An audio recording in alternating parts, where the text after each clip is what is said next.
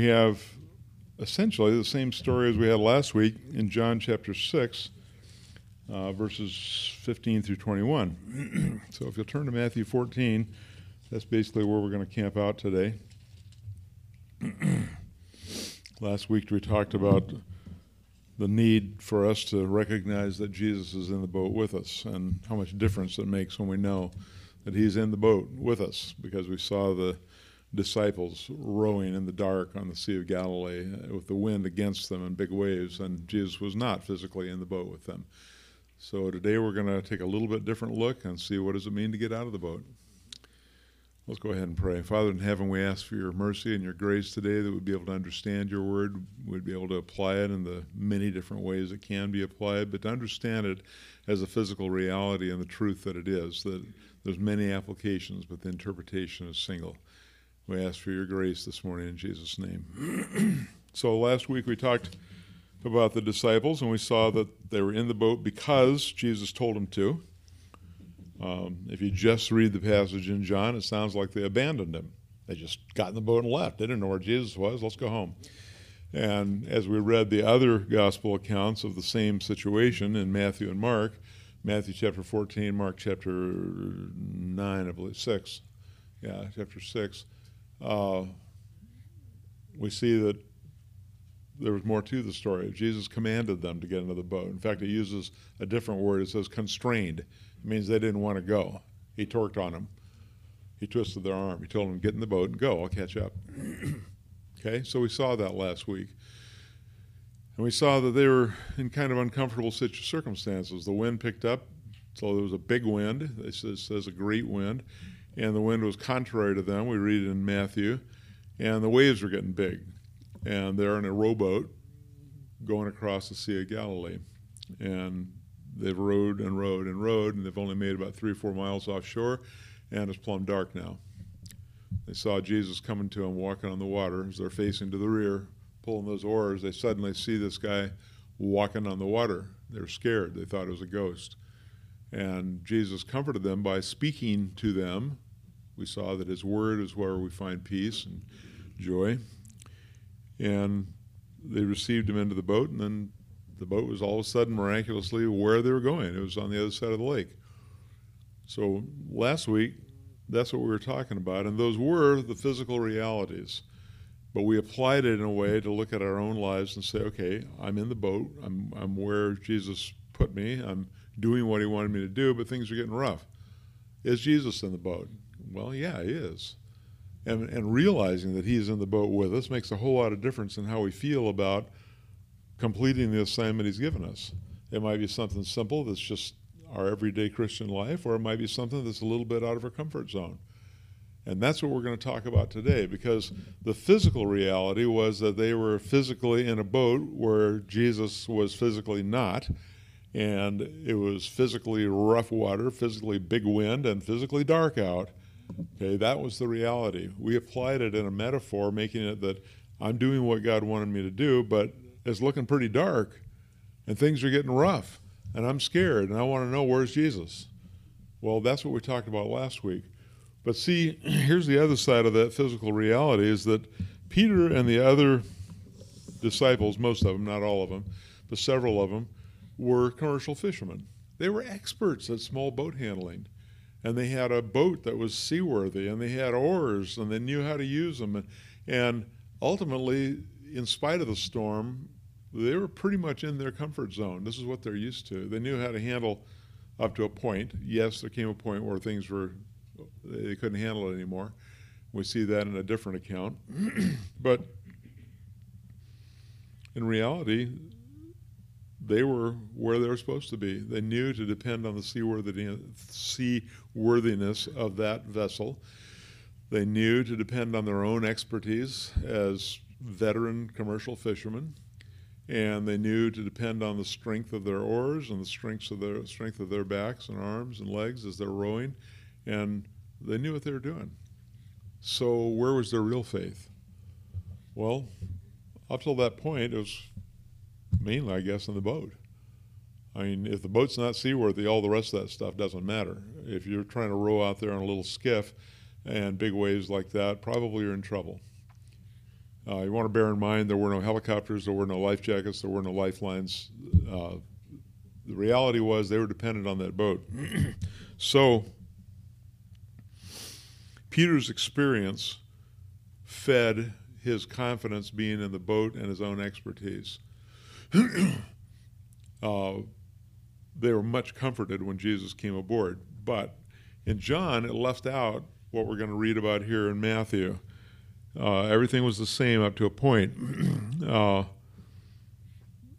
we'll start in verse 22 here in Matthew 14. It says, straightway or immediately, Jesus constrained, that means kind of forced them, his disciples to get into a ship, a small boat, and to go before him unto the other side, where uh, while he sent the multitude away.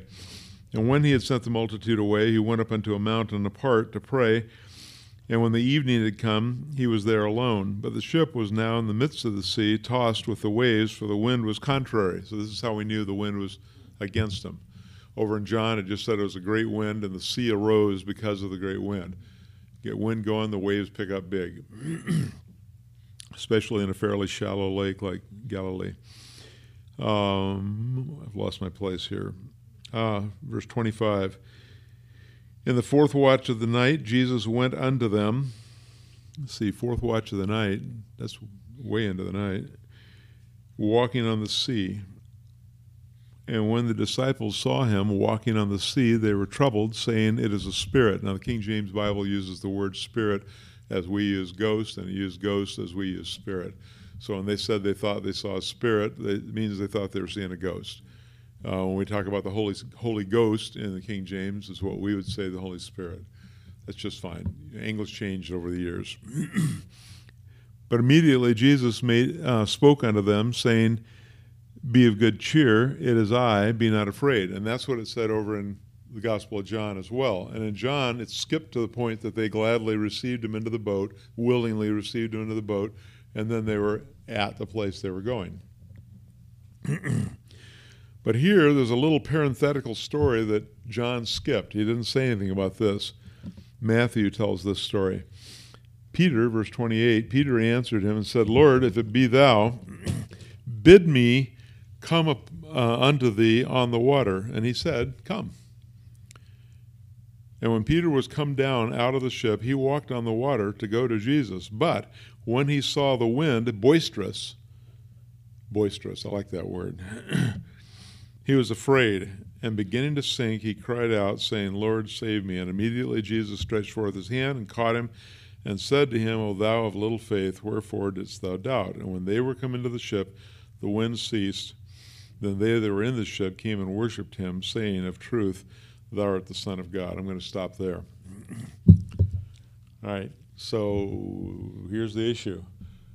We're going back to the physical reality. They're in a storm at night with big waves and big wind, and no lifelines and no life jackets and no um, locator beacons or helicopters or any of that good stuff.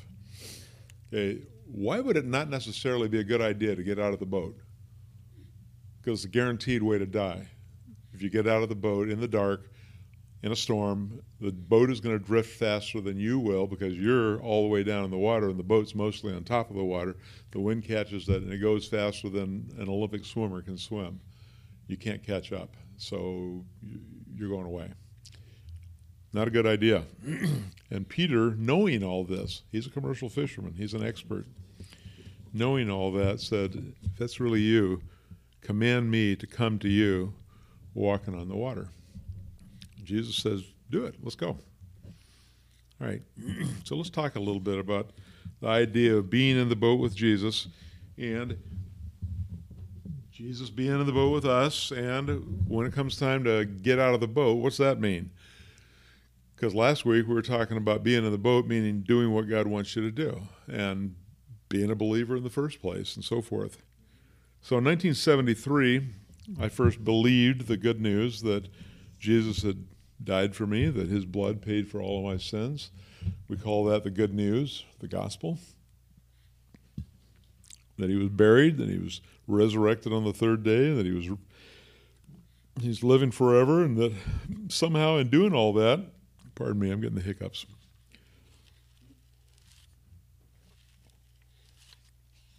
And somehow in doing all that, he took my sins to the cross with him, took him off of me, and he transferred his righteousness to me. And I believed that. And I was, I was happy about it. I was rejoicing in that. And I was excited about it. And I told other people about it, just as, as Chuck was telling people about Jesus this morning uh, at, at Safeway. I believed that. I wanted to serve Jesus with my life. but real soon, I started to notice there was something wrong. I was still sinning.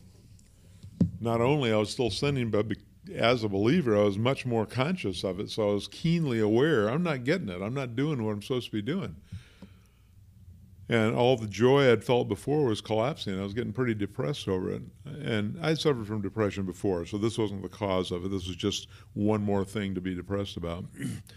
so I tried to control my sin by, by willpower and by, by self denial, by prayer, by avoiding tempting circumstances. Stay out of there. Don't, don't get out. And those are all good things. There's nothing wrong with any of those. I even tried fasting and and sacrificial giving and so forth. I tried confessing my faults to others instead of just to God. And none of those things brought freedom. See, I knew I was in the boat with Jesus, but things were going rough, and I didn't know what was wrong. I, I didn't know why I didn't have any power over sin. well, the fact is, saved people sin. That's fact. Saved people still sin. Paul fought the same battle. If you read in Romans chapter 7, especially verses oh, 7 through 25, Paul talks about his experience in trying to live the Christian life in his own power, which we might also call in the flesh. Okay, well, we need to talk about that. See, what Paul discovered in Romans chapter 7, verse 17, is that he had a principle living within him, a sin nature living within him, and that God no longer sees that old sin nature as him he says, I want to do God's will, but sin living in me refuses. In Romans chapter 8, we find out that that old sin nature is not only not subject to God's will, it cannot be. It, will never be cured, it will never be healed. That the only thing God could do is destroy it and give us a new nature. So I've got my old sin nature still living in me, but I have a new nature, and God says that's the only you I want to talk to in Ephesians chapter 4, verse 22 through 24, he goes into a little more detail. In verse 22, in the King James, it says that we put off the old man, that old sin nature, which is corrupt according to the deceitful lust. Well, if you read that in a newer translation, uh, New American Standard, New, New International, whatever, it says being corrupted, that this old nature is being corrupted. That's correct. It's a, it's a present tense continuous verb in in Greek, and it means it's, it's still in the process. It's getting worse. It, it, eats sin like we eat food. It drinks sin like we drink water. And and when I sin and when I choose to expose myself to uh, sinful influences, my old sin nature gets stronger. It's getting more corrupt. It isn't going to get better. God says it can't be made better. He's going to get rid of it the day we die. I'll never have it again. Okay. So that's good news. Paul had that same battle. Paul couldn't stop sinning. He couldn't live a life pleasing to God. And the next point is really a hard one is that Jesus said that old nature came from the devil himself. Whoa. In John chapter 8, verses Oh, verse 44 is the key where it says, You're of your father, the devil. But starting in verse 39, he told the Jews, No, you're, you're not God's offspring. You know, we all hear people saying, Oh, everybody's a child of God. No, they're not. I wasn't a child of God until I was 18. I was an atheist. I was a child of Satan and I was headed for hell. God says so. Read Ephesians chapter 2, first three verses. It says, I was by nature, that means by birth, the child of wrath, just like everybody else. That's what it says. We were by nature the children of wrath, even as others. And we did the same things as all the children of disobedience did, because that's who we were. and Jesus said that he recognized their parentage by their behavior. He says, You're of your father the devil, and his works will you do. He was a murderer from the beginning. And when he speaks a lie, he speaks his own language because he's a father. He's the uh, he's a liar and the father of lies. It says in uh, John eight forty four. So the human race is behaving just like their spiritual father. We all died spiritually in in the Garden of Eden when Adam fell into sin. And incidentally, when you read that passage, pay attention because you'll notice that nothing happened until Adam ate. Sure, Eve ate first, but nothing happened when she ate. Why? Because she did not have the authority to make the decision. Adam was the one given the order to not eat of that, and that in the day he ate of it, he would surely die. When she ate, nothing happened. When he ate, both of them died spiritually. Why? Because he was the what we call the federal head of the human race. And what he did affected every other human that came from him. Well, that included Eve. See? What would have happened if he didn't and she did? I don't know. We're not told that. All I know is that in Romans chapter 5, verse 12, it says, By one man, death entered, sin entered into the world, and death through sin. And so death passed upon all, for that all have sinned. Okay? Don't ever get blaming Eve for whatever your problems are. So that's who I was by birth. How hopeless could I get? I was trying to bring God an offering made out of what offended him the most. I was trying to bring him an offering that came from the ground that he had just cursed. Does that sound familiar? That's what Cain brought.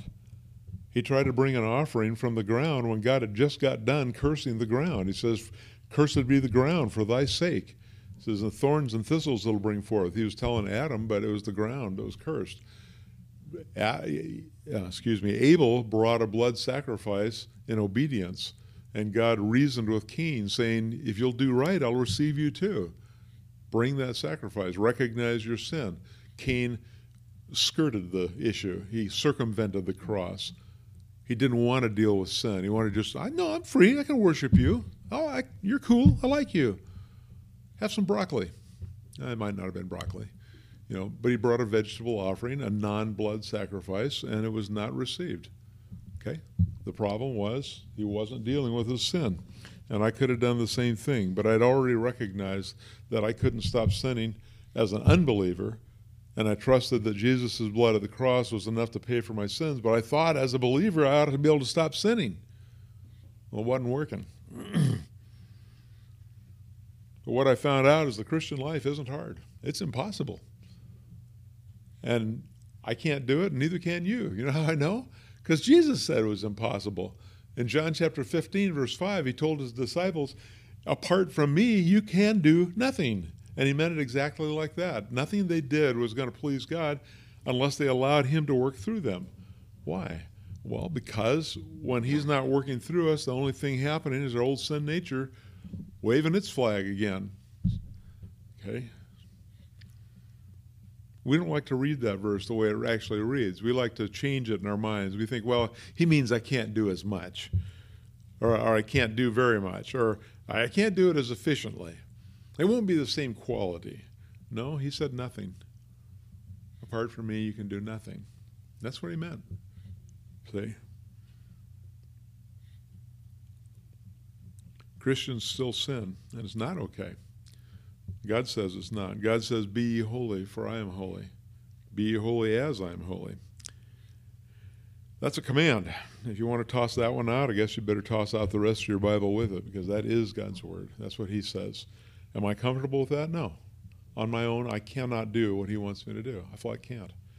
Uh, we last week in Bible study, Wednesday night Bible study, we were talking about this, and and we agreed that if my works at any point are, are affecting whether I'm going to be saved or not, then I'm lost, because that's going to be the weak link.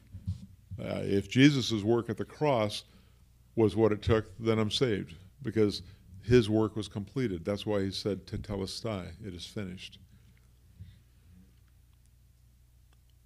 Paul proved that the desire to do good isn't enough. He had the desire.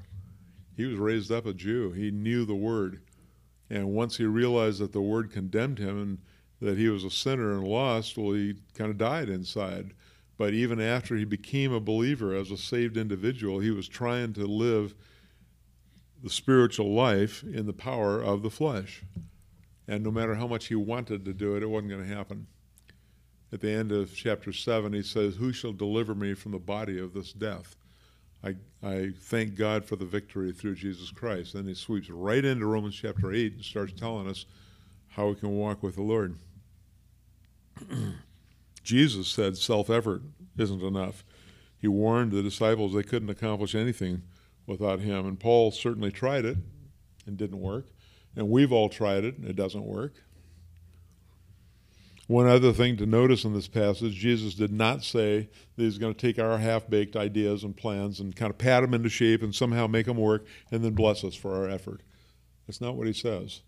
You see, in that whole passage in John chapter 15, when he said, Apart from me, you can do nothing, that was the I am the vine, ye are the branches passage. That's why he concluded, Apart from me, you can do nothing. You see, the, the branches don't get to decide what kind of fruit they're going to bear or what season of the year they're going to bear it. Everything in the branches comes from the vine the genetic information, the life direction, the sustenance, the growth, and the fruit all are dependent on the vine. The vines don't get to say, I got a good idea. Let's, let's pray real heavy, and then let's all start growing cornflakes because that'll go with the raisins and the grapes that all the other vines are bearing. Right? No. No. The vine chooses the fruit, and he chooses the season in which you bear fruit. We don't get to choose to bear cornflakes. This is why we choose as a church to try to do things God's way, try to do things the way God says. Years ago, a man named Hudson Taylor once said, God's work done in God's way will never lack God's supply. Okay. The other side of that is God does not guarantee He's going to support our efforts and ideas. He guarantees He's going to support His word. So if we try to step in line with what He wants, do what He wants, then we can pretty much guarantee He's going to be backing us up and making us making things work for us. So let's talk again about walking on water. How many of you here feel you can walk on water? I don't see any hands. Funny, mine's not up there either. Can't do that. 47 years ago, when I was in Bible school, I knew a young man named Dennis O'Keefe. He later married a young lady named Jeannie Nance, and the two of them served in the Philippines as missionaries for about 35 years. And as I understand, they're back living in Illinois now. But 47 years ago, when I met Dennis, he told me that years before that he had been in a Christian camp at a lake someplace. And as a fairly new believer, he was really, really wanting to know that his faith was real and he's got this powerful walk with God. And so he's deep in prayer one night at the camp and asked God, just as a sign, to allow him to walk on water. He wasn't trying to impress anybody. He was out by himself, standing on the sandy shore of this lake, and he prayed and prayed and prayed, and finally stepped out. And he took another step and another step and when he got up to his knees without a single step of having been on top of the water, he waded back to shore and was pretty unhappy because he felt like God didn't answer my prayer. Well, no is an answer. It's okay for God to say no. But the next day he realized there's no faith involved in walking on water, so to speak, off of this really shallow, flat, sandy shore. If I was serious about it, I need to get out at the end of the dock. You can see what's coming. So, sure, he went out to the end of that dock and he stood there and he prayed for a long, long time, asking for God's mercy, asking for God's blessing, asking for God to give him the powerful faith that he needed. And he finally took that step. And he swam back to shore, and his friends asked him, What happened to you? And he lied and says, I fell off the dock. he didn't want to tell him what he'd really done. Okay, so that's an amusing story, and we chuckle over it. But what was the problem? Wasn't he seeking by faith to please God? Okay, well, incidentally, like I said, he and his wife served on the foreign field for 35 years, really faithfully. In fact, when the mission they were working with shut down the work on the particular island where they were, they said, We're not done with the work God sent us to do. And they said, Well, that's too bad. We're not going to work there anymore. So they quit that mission, went out independently, and finished the work of translation or whatever it was they were doing in that particular village in that particular language before they turned around and went home. And, you know, I, I'm pretty sure that he caught on here, someplace in there. So, what is faith? Okay, here's the answer for you. And this is one you'd have to search out to get piecemeal through the scripture because there's lots of places that describe faith. There's lots of places that describe the result of faith. But collectively, we find out that faith is an obedient response to a revealed truth. It's not presumption. Faith is an obedient response to a revealed truth. If the revealed truth is believe the gospel and be saved, then an obedient response is to believe the gospel, and the result is you're saved. If the if the revealed truth is Chuck this morning felt strongly he needed to go ahead and share the gospel with this lady, well, then you step out in faith and you do what God told you to do. And that's what he did. And it resulted in more than he expected. He got to share with four people. Okay? He stepped out of the boat, he got out of his comfort zone. See, Dennis was not obeying a call from God to walk on water. He just wanted a sign. See? And God said no. There was no faith in that story. That was presumption and immaturity. And we can understand that. And We can chuckle about it. We're not blaming him for it. It's something that all of us have done. No real harm was done. He learned from it. His pride suffered a bit.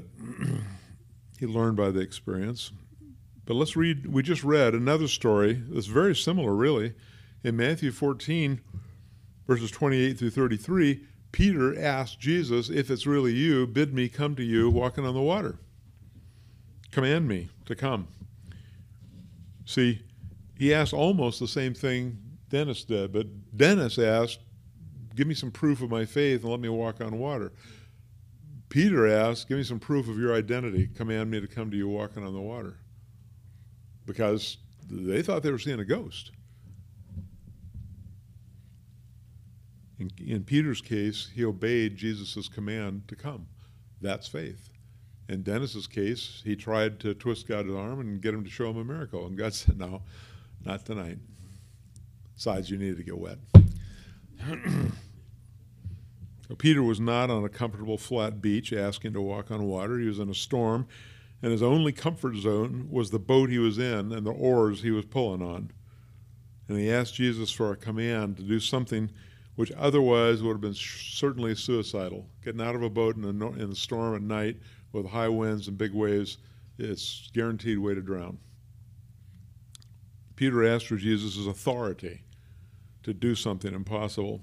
And Jesus said, No, wait, I'm going to come get you, and then we're going to go walking on the water together, well, that would have been a different story, and we wouldn't have had the lesson we're having this morning.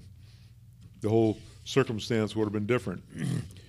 uh, so think about this. If I had asked Dennis the night that, either of the nights that he had w- tried to walk on water, if I said, Dennis, can you walk on water? Uh, unhesitatingly, he would have told me, no, if I asked Peter the same thing, especially after he had had this experience, but he'd have said no, the same as Dennis would have to say. But after that experience, he might have qualified that statement saying, well, okay, under two conditions.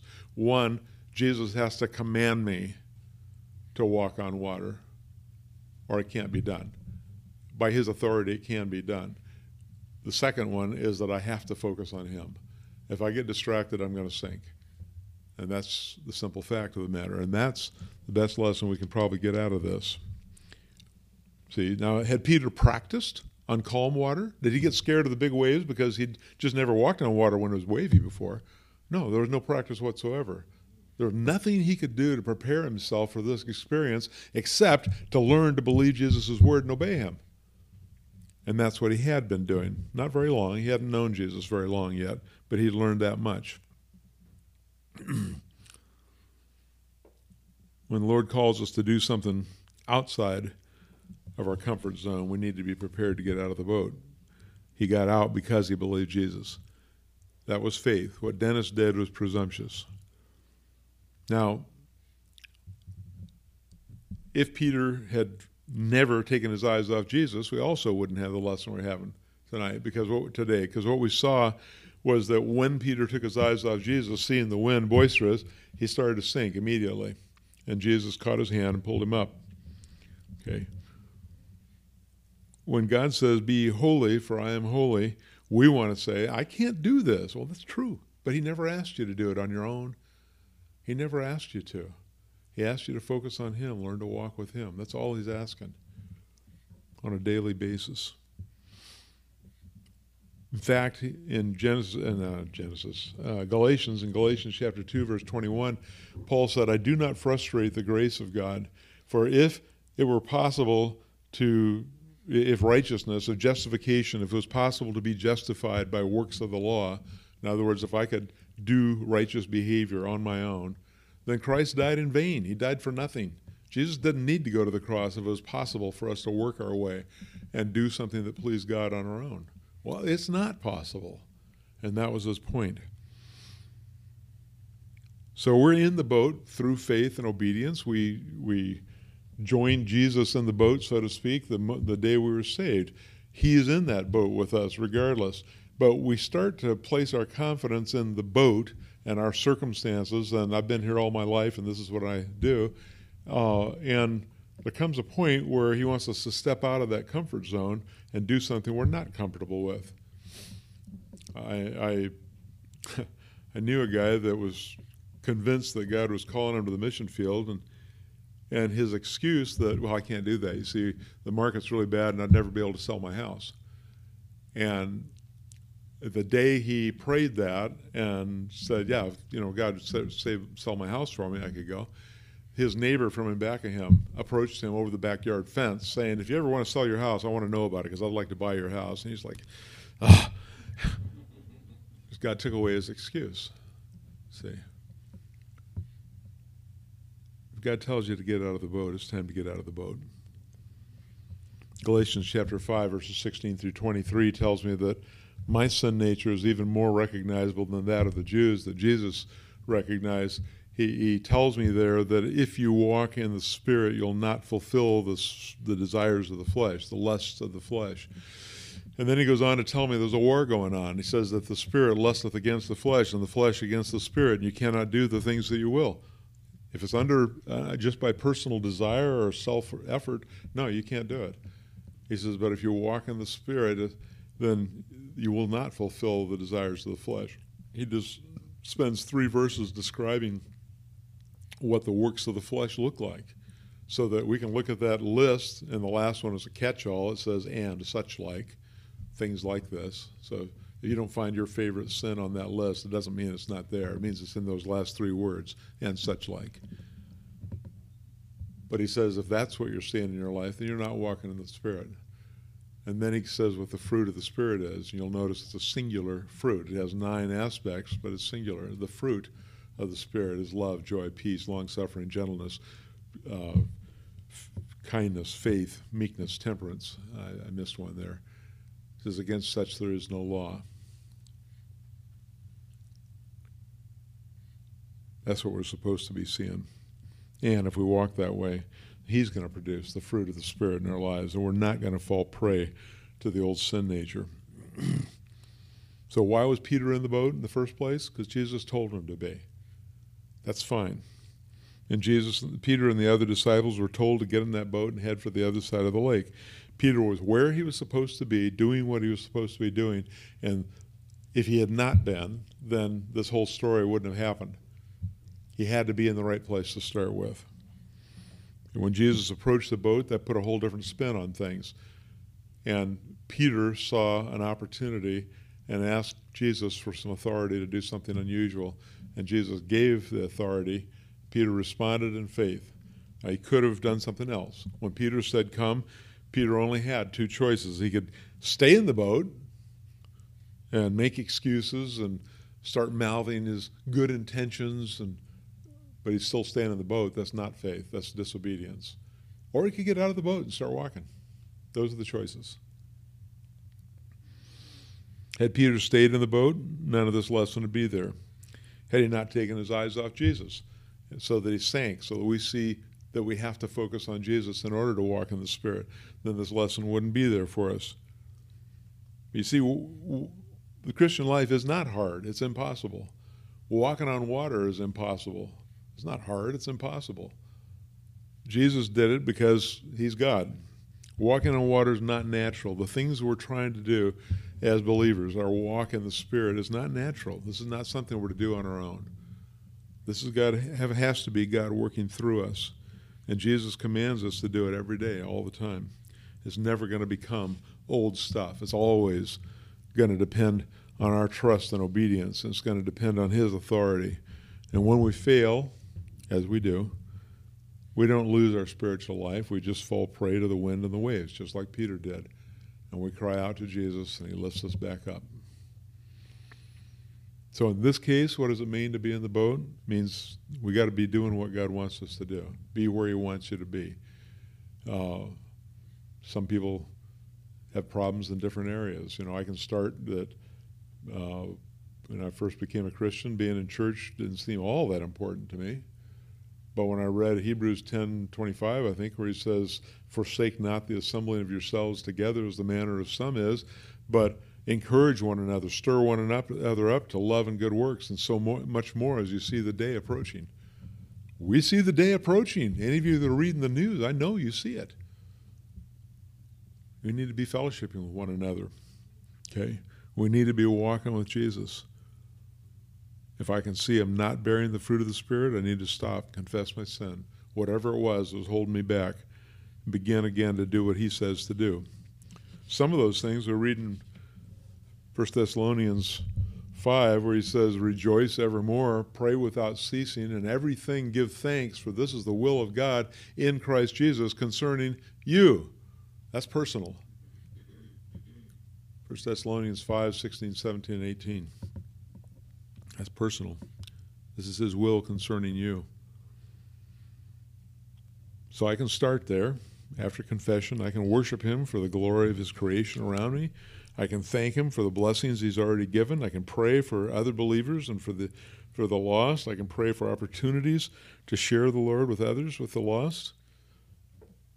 I can ask Him to make me usable in His hand. You ever pray for God to change your life to make you usable in His hand? You know, I've got some tools that right now they're not usable to me. Why? Because when I inherited them, they were dull as a hoe, and they still are, but they're woodworking tools. They got to be sharp. So until I take the time to sharpen them, they are not useful. They're good tools. It's just I haven't taken time to sharpen them. Uh, you know what? They haven't prayed to me to ask them to make them usable either. Okay. So, if you ever prayed to ask God to make you usable in His hand, to change you, to make you usable, that's a good thing to do. I can ask him what he wants me to do now. That's what Chuck did this morning. Don't be surprised if it's something pretty ordinary. It might just be go do this maintenance that needs to be done. Okay, if that's what he needs me to do, that's what he needs me to do. Randy asked God for what he wanted him to do, and God says, You take care of Cheryl. Right now, that's Randy's job, full time job. Cool. Okay you've already received God's gift of eternal life, then you've already received gifts, spiritual gifts, by which you're to bless the other members of the body of Christ. You need to be looking for opportunities to do that. You need to determine how to walk with Him. Ask Him how to change, how to be made over into His likeness. We already know self effort won't work. We've seen that presumption won't work who work, seeing that desire alone, no matter how sincere, it won't work. You have to learn to walk in the Spirit by faith and allow Jesus to choose your path, direct your steps, and live the Christian life through you. That's how it works. Apart from Him, you can do nothing. But if you are walking with Him in all these things, then you're going to recognize His voice when He says for you to do something that wasn't on your agenda. You think, whoa, that? Huh, Cool, let's do it. And you get out of the boat. See, you get out of your comfort zone. You step down off of that fairly secure wooden platform that's tossing around in the water. Okay? And you do what he asks you to do. Why? Because you're already prepared to step out and obey. Let's go ahead and pray. Father in heaven, we ask for your mercy. We ask for your guidance. We ask for your wisdom to be poured out through us as we seek to walk with you and to see our lives change into your likeness as we learn to walk with you, as we learn to believe your word and follow your word and understand your word. We ask you to help us to study your word and learn to be workmen that don't need to be ashamed because we're rightly dividing the word of truth. I ask for your blessing as we go in Jesus' name. We're going to sing one more